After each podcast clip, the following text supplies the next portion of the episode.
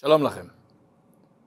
ישנה אמירה בשם בעל התניא, ששמע מרבי מרדכי הצדיק, שאותה שמע מהבעל שם טוב. נשמה יורדת לעולם וחיה 70-80 שנה כדי לעשות טובה ליהודי בגשמיות ועל אחת כמה וכמה ברוחניות. מה התוכן של האמירה הזאת ואיך האמירה הזאת קשורה לפרשת השבוע, פרשת לך לך. אז בואו נתחיל בשאלה שמתעוררת בקריאת הכתובים ממש בתחילת הפרשה, ויאמר השם אל אברהם, לך לך מארצך וממולדתך ומבית אביך. אז אברהם אבינו גר בחרן, חרון אף של מקום, מקום של עובדי עבודה זרה, ואחר כך הוא יוצא מחרן, הוא מגיע לאור כסדים, הוא יוצא מאור כסדים, והוא הולך לארץ ישראל. מה עשה אברהם אבינו בחרן? אברהם אבינו גילה את הקדוש ברוך הוא, גילה את אלוקים. והוא הנחיל את האמונה בבורא עולם לכל הסובבים אותו. והפסוק מתאר את זה במילים קצרות, ואומר, ואת הנפש אשר עשו בחרן. כלומר, כשאברהם אבינו יוצא מחרן, מאור כסדים, והולך לכיוון ארץ ישראל, הוא לוקח איתו מעבר לאשתו ומעבר ללוט בן אחיו, הוא לוקח גם את הנפש אשר עשו בחרן. מי הם האנשים האלה? לפי דעה אחת בחז"ל, אלה הם האנשים שאברהם אבינו גייר. כמו שכתוב, שאברהם אבינו מגייר את האנשים, ושרה היא גיירה את הנשים. אברהם אבינו לוקח את כל הקבוצה הזאת ועולה איתם לכיוון ארץ ישראל. איפה הם? מה נהיה איתם? מה קרה איתם אחרי זה? מה קרה איתם אחרי שהם הגיעו לארץ ישראל? אומר המדרש דבר מעניין. כל האנשים האלה חזרו לגיותם. כלומר, חזרו לטעותם, לטעות העבודה זרה, שאותה ניסה אברהם אבינו לשלול. אבל כנראה, במהלך הדרך, בטלטולי הדרך, והקושי של היציאה מהמקום הרגיל, ממקום מולדתם, והמעבר לארץ ישראל למקום לא נודע, לא ידוע, לא במנטליות, לא בשפה, לא במנהגי המקום, הם עבדו. כנראה חזרו בחזרה למקום מולדתם, וחזרו למנהגיהם הראשונים, כלומר לעבוד עבודה זרה. אז יוצא שכל עבודתו של אברהם אבינו שהייתה מבחינה רוחנית בחרן, כאילו הלכה לאיבוד. את כל זה יודע אלוקים. ובכל זאת הוא מצווה בתחילת הפרשה, ויאמר השם אל אברהם, לך לך מארצך וממולדתך ומבית אביך אל הארץ אשר הרקע. תעלה לארץ ישראל. תעשה עלייה, ובארץ ישראל מה תעשה? בעצם את אותו דבר שאתה עשית בחרן.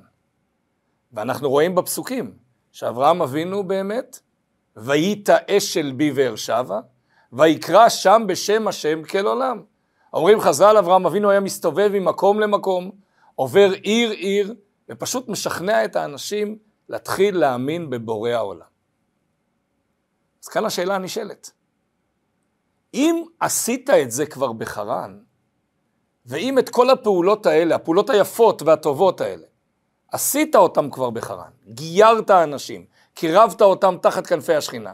בין אם נגיד שזה גיור, גיור, או שזה ביטוי המילה גיור, סוג של הכנסת אמונה באלוקים, זה לא כל כך משנה. קירבת אותם תחת כנפי השכינה. אם קירבת את הגויים האלה תחת כנפי השכינה, שהיו בחרן, ואחר כך בעצם הלכת לארץ ישראל לעשות את אותה פעולה, מה הרוויח אלוקים מהמעבר שלך ממקום למקום. הרי זה זה כנגד זה. אותם אנשים שאתה כבר גיירת בחרן, עזבו אותך, עזבו את האמונה הזאת. עכשיו הלכת לארץ ישראל ואתה למעשה מבצע את אותה פעולה בדיוק, אתה מגייר אנשים. אז למה לא להשאיר אותך בחרן? היה אפשר להשאיר אותך בחרן, היית ממשיך לבצע את אותה פעולה, מה עוד שמתוך הנחה בסיסית שאברהם אבינו נולד בחרן, מכיר את שפת המקום, את המנטליות, את המנהגים, הרבה יותר יעיל בחרן מאשר בארץ ישראל. לוקח זמן לבן אדם, ועוד אה, לא בן אדם צעיר, אדם שהיה בן 70 בצאתו מחרן, לוקח זמן להכיר מחדש את המנטליות של האנשים, את השפה, את כל האווירה מסביב. אז אם ככה, למה להוציא אותך מהמקום הקודם? עשית פעולה טובה. עשית דברים טובים בהיותך בחרן. למה לשנע אותך ולהעביר אותך לארץ ישראל, כשלמעשה לא בטוח ששם תצליח באותה מידה של הצלחה, ונגיד אפילו שתגיע לאותה מידה של הצלחה, נו, אז כבר היית שמה, כבר עשית את אותן פעולות. פה בעצם אנחנו נכנסים לשאלה הרבה יותר בסיסית. מה זה נקרא שליחות מאלוקים? מה זה בכלל המושג שליחות? בואו נדבר על עצמנו. נדבר מהזווית של כל אדם. כל אדם שהוא בשליחות מסוימת, בין אם השליחות היא שליחות חינוכית, בין אם השליחות היא שליחות אה, של עשייה למען הזולת, או כל שליחות אחרת. בשלב מסוים הוא כבר לובש את הכובע של השליח המקומי. הוא כבר לובש את המסגרת של ההתמקצעות במקום. והוא עושה ופועל, אבל פועל לפעמים מכוח איזושהי המשכיות, אנרציה. ממשיכים לעשות את אותו דבר, ושוכחים את המושג שליחות, שליחות אלוקית, ליצור טוב יותר בעולם, ליצור עולם יותר קרוב לאלוקים, ליצור עולם יותר עדין, ליצור עולם יותר חיובי. כי זה כבר חלק מהעבודה, זה כבר חלק מהעניין. אני כבר לא מזהה את עצמי במקום אחר חוץ מהפוזיציה שבה אני נמצא. אבל אז בא אלוקים ושואל, שליח של מי אתה? אתה שליח שלי או שאתה שליח של עצמך? אתה כבר התרגלת למציאות הזאת עד כדי כך שאתה כבר לא מזהה את העובדה שאתה שליח במקום? אתה עושה את זה מתוך הרגל? בוא נראה, בוא נבדוק אותך. ואז לרגע, אלוקים משנע אותך, מעביר אותך. לפעמים מעביר אותך פיזית למקום מגורים חדש, לפעמים מעביר אותך למקום עבודה חדש, לפעמים יוצר לך מצב שבאותו מקום העבודה אתה צריך לשנות פוזיציה, כי זה המצב, כי זה נכפה עליך ממקומות יותר גבוהים ממך, ואז הכל מתערער, ואז הכל מתחיל לזוז, ואתה לא מוצא את עצמך, ואתה לא יודע איך פועלים מהמקום החדש. אבל רגע, אם עד עכשיו הייתי שליח של אלוקים, אז מה אכפת לי אם המקום השתנה? אותו אלוקים ששלח אותי לפני חמש, עשר, עשרים, שלושים, חמישים שנה למקום הזה, החליט עכשיו שהוא מעביר אותי מהמקום הזה אל המקום החדש. אבל זה אותו אלוקים ששלח אותי מלכתחילה למקום הראשון. אז אם אלוקים החליט, מהסיבות שלו, ועובדה שהוא החליט, כי נכפה עליי לעשות איזשהו שינוי בתוך התפיסה, איזשהו שינוי בתוך המקום שבו אני נמצא, או לעבור, כמו שאמרנו, למקום חדש לגמרי, או לשנות uh, מצב, לשנות עשייה, לשנות uh, מעמד בתוך אותו מקום, אז זה נכפה עליי. אז אלוקים כופה את זה. אז אם אני חושב שאלוקים הוא זה ששלח אותי למקום הזה, אז איך אומרת הגמרא, מה לי הכא, מה לי עתה? מה זה משנה אם אני פה או אני שם? אני עובר למקום החדש ומתחיל את הכל מההתחלה. איך אני אתחיל? מה אני אעשה? אותו אלוקים שנתן לי כוח להתחיל במקום הראשון, ייתן לי כוח להתחיל במקום השני, או השלישי, או הרביעי, או החמישי. מה זה משנה?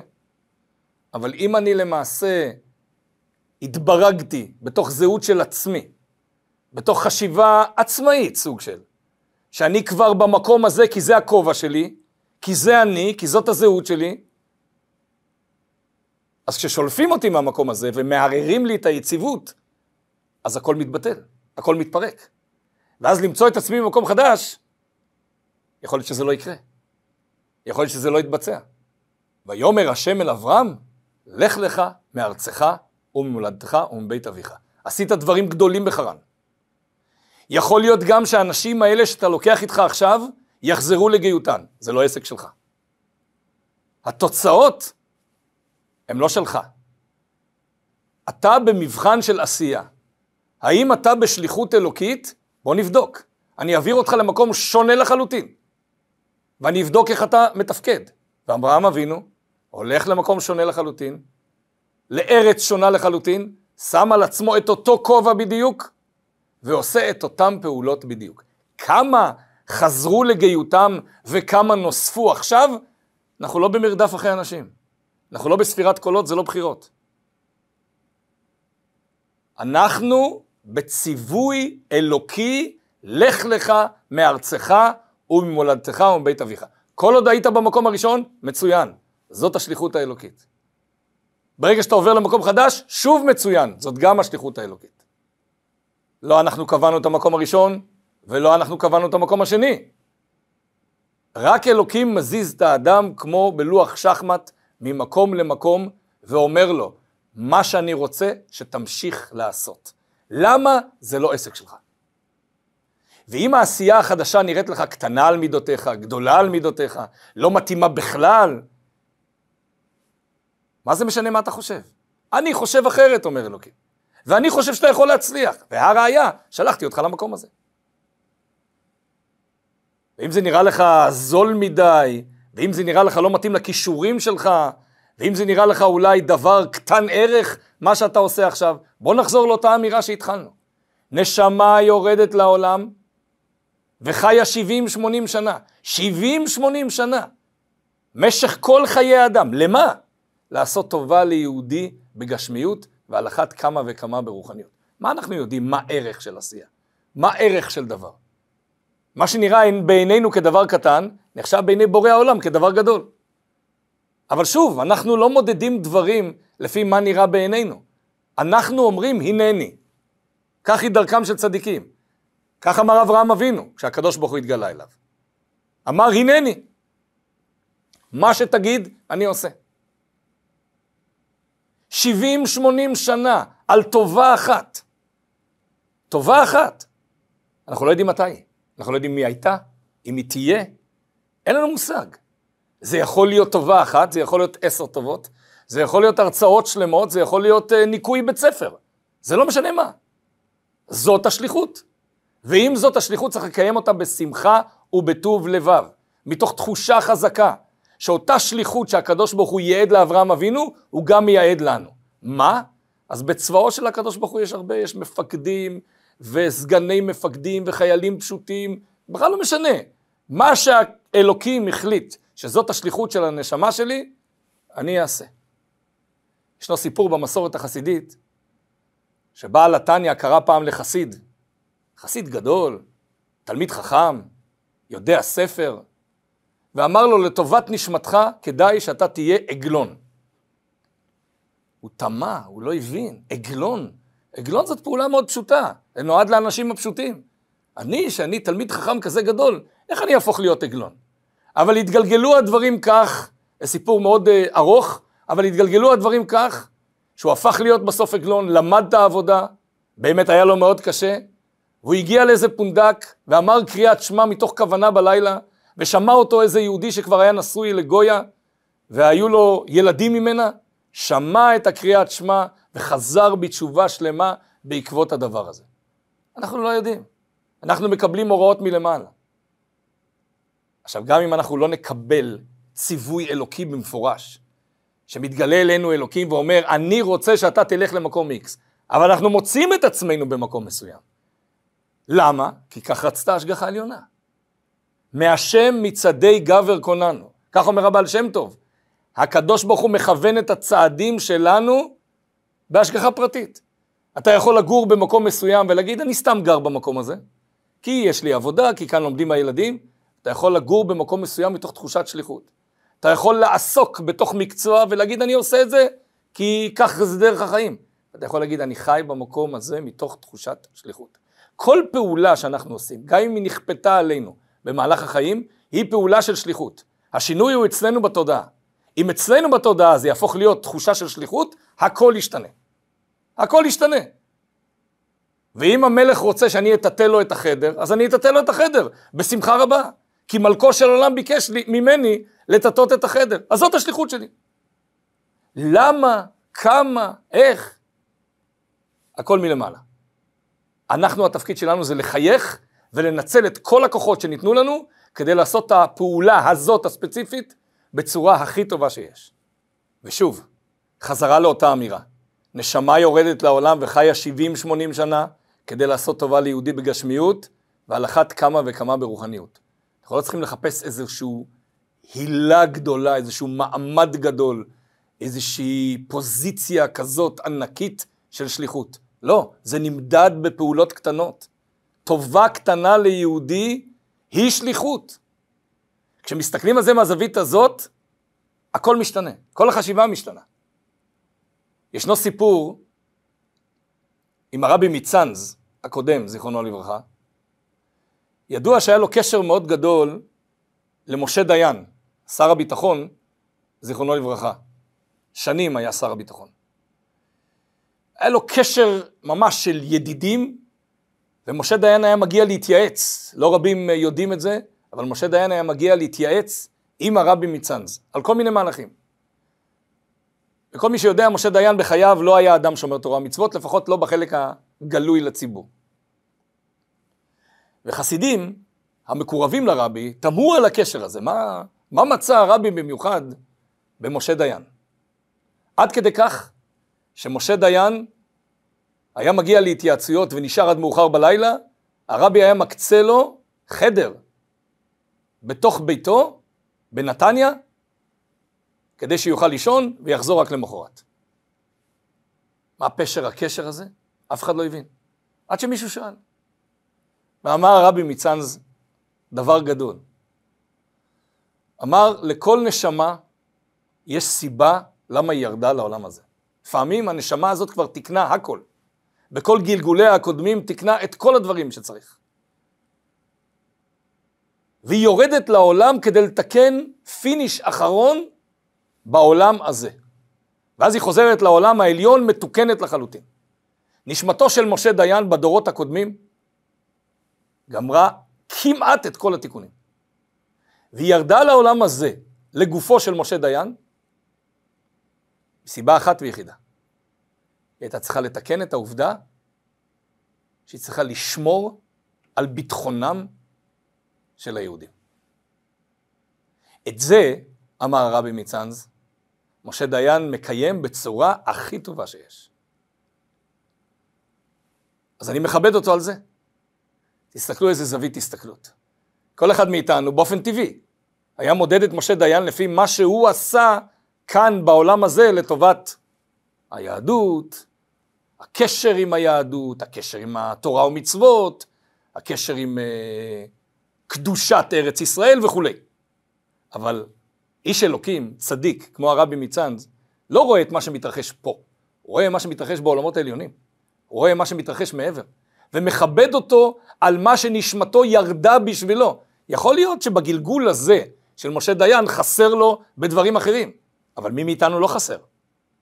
כולנו חסרים בכל מיני דברים. אבל צריך להסתכל ולהתמקד במה שכן, לא במה שלא. נשמה יורדת לעולם, ל-70-80 שנה לעשות טובה ליהודי. בואו נסתכל מסביבנו. מי לא עושה טובה? כולנו עושים טובה במידה כזאת או במידה אחרת לכל האנשים סביבנו. על זה צריך להתמקד. על זה שזאת השליחות של הנשמה. לך לך מארצך, ממולדתך, מבית אביך. אומר אלוקים, אני לא חתמתי איתך על שום הסכם שאתה תישאר בפוזיציה הזאת, שאתה מכיר אותה, לנצח נצחים. אני יכול להזיז אותך, אני יכול לנער אותך, לפעמים ניעורים שכואבים מאוד, אבל אני לא שואל אותך. כמו שלא שאלתי אותך אם לברוא אותך, וכמו שלא שאלתי אותך אם לשלוח אותך למקום הראשון שאליו נשלחת. יכול להיות שאני אזיז אותך, יכול להיות שלא. הכל תלוי בהחלטה שלי, אומר אלוקים. אבל כשאני אזיז אותך, אני אבחן אותך. שליח של מי אתה? של אלוקים או של עצמך? אם אתה שליח שלי, אומר אלוקים, אני מצפה ממך להתנהג באותה מידה של התמסרות גם במקום השני, או השלישי, או בכל מקום אחר. העיקר שאנחנו נזכור, שאנחנו בצורה מתמדת בשליחות. וכמו שהתבטא הרבי, אחרי הסתלקות חמיב, הרבי הרייץ, שחסידים ימשיכו לכתוב לרבי הקודם. והרבי כבר ימצא את הדרכים לענות. אנחנו צריכים אוזן מחודדת, לשמוע את השליחות האלוקית כל הזמן. לא לקחת שום דבר באופן טריוויאלי. שום דבר הוא לא פשוט ושום דבר הוא לא מתגלגל. בכל דבר יש שליחות. לחדד את האוזניים, לשמוע את השליחות, והעובדה שאנחנו נזכור שזאת שליחות אלוקית, תיתן לנו גם את הכוח להתמודד עם כל מה שקורה מסביב. שהשם יעזור, שנצליח בשליחות הזאת, שליחות של כולנו, לקרב את הגאולה ולהביא את משיח צדקנו בקרוב ממש, אמן כן יהי רצון. בהצלחה.